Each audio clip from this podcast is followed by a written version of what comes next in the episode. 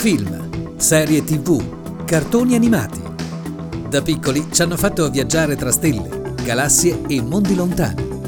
Da grandi li ricordiamo con nostalgia e qualche domanda. Quanto c'è di vero? E quanto la fantasia ha anticipato la realtà? Stelle e TV. Un programma di Elena Lazzaretto e Luca Nobili.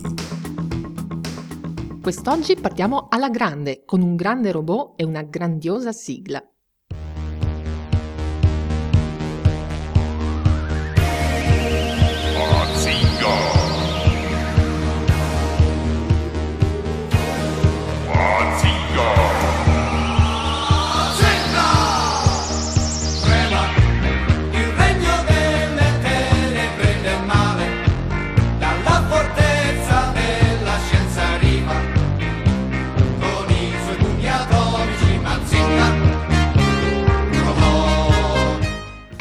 Bisogna dire che sputare qualcosa dagli occhi è un modo un po' strano di rendere l'idea. Con una mano spacca una montagna, dagli occhi sputa fuori raggi gamma. In effetti, soprattutto perché se ricordo bene poi il cartone animato, il grande Mazinga non sparava il raggio gamma dagli occhi, ma dalla lastra rossa a forma di V che aveva sul petto. E a voler essere ancora più pignoli, credo che anche il raggio gamma usato qui avesse poco a che fare con i veri raggi gamma. Credo comunque che questa cosa dipenda dal fatto che per un'arma micidiale ci voglia un nome adatto, che evochi qualcosa di potente ma anche di astratto, fantascientifico. La radiazione gamma però esiste e come, ed è davvero estremamente energetica, anche troppo. Io sono andata a fare qualche ricerca, in effetti il fantomatico raggio gamma eh, di questo cartone animato sembra raggiungesse la temperatura di appena 40.000 gradi.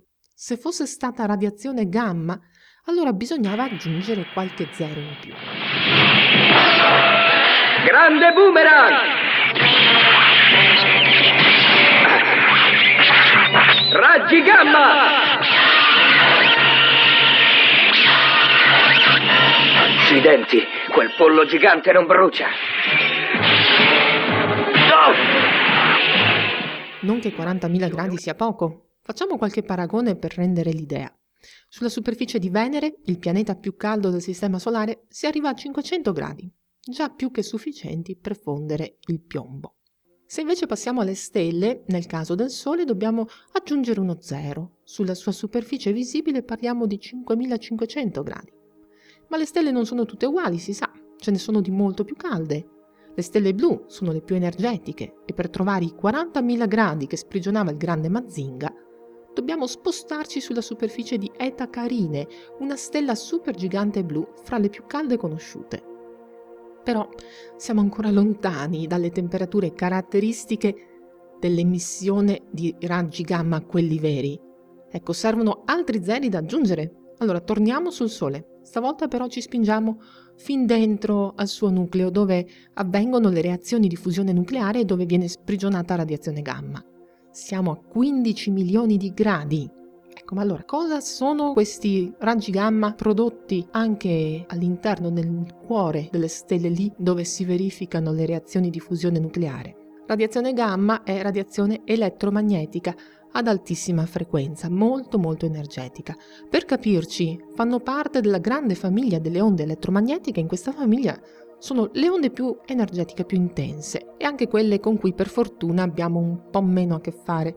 Ma facciamo un po' l'appello, partendo dall'estremo opposto, le meno energetiche, sono le onde radio. Poi abbiamo le microonde, la radiazione infrarossa e l'energia comincia ad aumentare. Troviamo poi la luce visibile, la radiazione ultravioletta, i raggi X e poi finalmente i raggi gamma, che comunque al di là di tutto con questo nome e così energetici il fascino fantascientifico ce l'hanno senza dubbio e di sicuro riescono oltre ad avere fascino, riescono anche a sorprendere.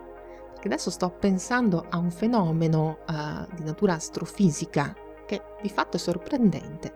Lo capiamo subito dal nome, lampi gamma. Ecco, sono noti anche come gamma ray bursts, cioè in inglese.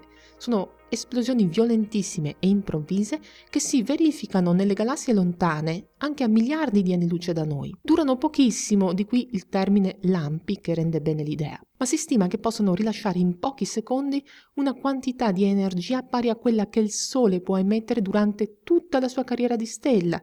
E ricordiamo che eh, una stella come il Sole brilla per almeno 10 miliardi di anni. Possiamo dire che lì dove lampeggia uno di questi gamma ray bursts sta succedendo qualcosa che è difficile immaginare, ma che si può inserire nella categoria degli eventi più energetici dell'universo. Sappiamo di cosa si tratta? Beh, i lampi gamma potrebbero essere sprigionati quando una stella di grande massa implode in un buco nero. Capirete che studiare i lampi gamma non è un'impresa facile, durano poco, appaiono all'improvviso in una direzione qualsiasi e poi serve osservarli dallo spazio, dato che, per fortuna, la radiazione gamma è schermata dalla nostra atmosfera e non la si può osservare restando con i piedi per terra. Sarebbe quasi il caso di chiedere al grande Mazinga un passaggio per lo spazio. Però non ne abbiamo bisogno, non serve. Eh, nello spazio ci sono già arrivati osservatori speciali, satelliti progettati proprio per catturare questi lampi, o perlomeno lo strascico di radiazione che lasciano dopo essere esplosi. Fra gli altri io ricordo il satellite Swift, che è un po' vecchiotto, sta in orbita ormai dal 2004. Ha un sistema giroscopico che gli permette una notevole rapidità di puntamento, così da potersi girare verso un lampo gamma nel più breve tempo possibile. Lo ricordavo per via del nome, che in inglese significa rondone, un uccello molto agile e veloce, ma soprattutto per via della sua canzone. Se non ci crederete, è un satellite questo che ha una sua canzone. Navigando nel sito di Swift salta fuori anche una canzoncina, che magari non è come quella del grande Mazinga, ma descrive la missione del satellite in modo preciso, anche se devo dire che è un po' buffa. Che dite, l'ascoltiamo?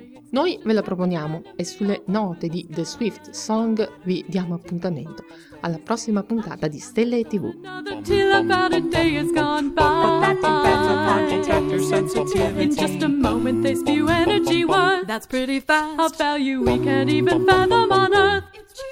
But just what's giving rise to gamma rays, fog skies? Is it the death cry of a massive star, black hole birth, Or or both, or both?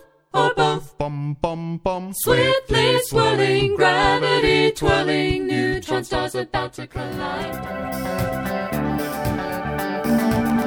Avete ascoltato Stelle e TV, un programma di Elena Lazzaretto e Luca Nobili. Novità e contatti su www.guardachecielo.it.